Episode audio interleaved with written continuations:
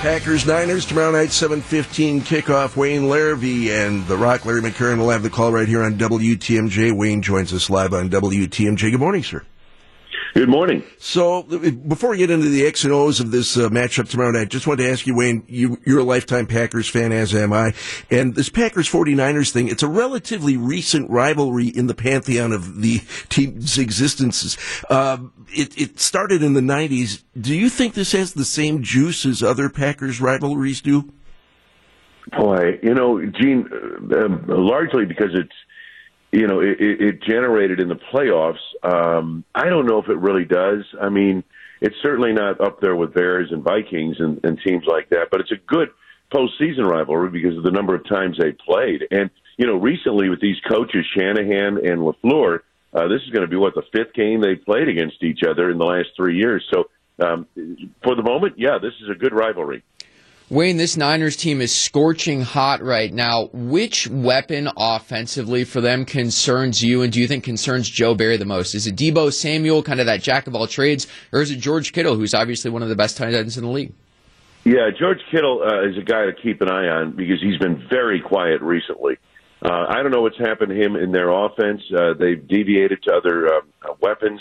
Deebo Samuel being the principal one, but Elijah Mitchell's another guy you've got to watch, the running back. Um, reminds me a little bit of Aaron Jones. He's thicker and bigger than Aaron Jones, but he has four three speed. He runs inside. He's their inside runner, but when he breaks to the outside and if he gets a crease, he's gone um, because nobody's going to catch him.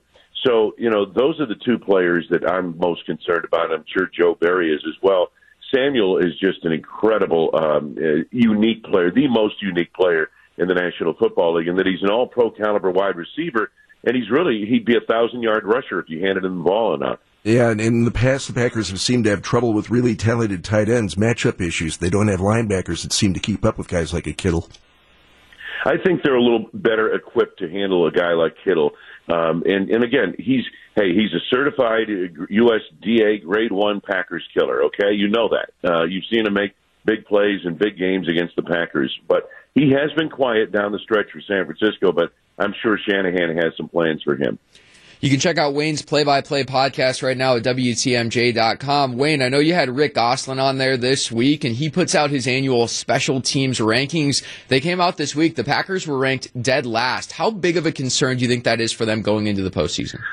I don't know if anyone has either gone to or won the Super Bowl ranking dead last in those rankings, and he's put that together. We uh, we were in Kansas City together um, when Frank Gansz, the great special teams coach of the Chiefs, started uh, putting this this uh, list of things that he considered uh, when uh, you know ranking special teams together, and then Rick just expanded on that over the years, and it's one of the reasons why Rick is in the Hall of Fame, the Pro Football Hall of Fame. Um, but at any rate, uh, I, I don't know if they have, and I, Rick is looking that up right now. But um, this is uh, this is an area of concern, guys, because you know that's a third of the game uh, when you think about it. Uh, but here's the deal with San Francisco. Uh, as Kyle Shanahan said last week, he said, "Listen, we we don't need to win the game on special teams, but we can't lose it on special teams." I think the Packers are in the same boat. Don't lose the game on special teams. Yep, just no mistakes. Wayne Larrivee with us here on Wisconsin's Morning News on WTMJ. Wayne, you've called so many of these cold weather games in the playoffs over the course of the years. What effect does that have uh, on this particular game with the styles that these two teams, the Packers and the Niners, play?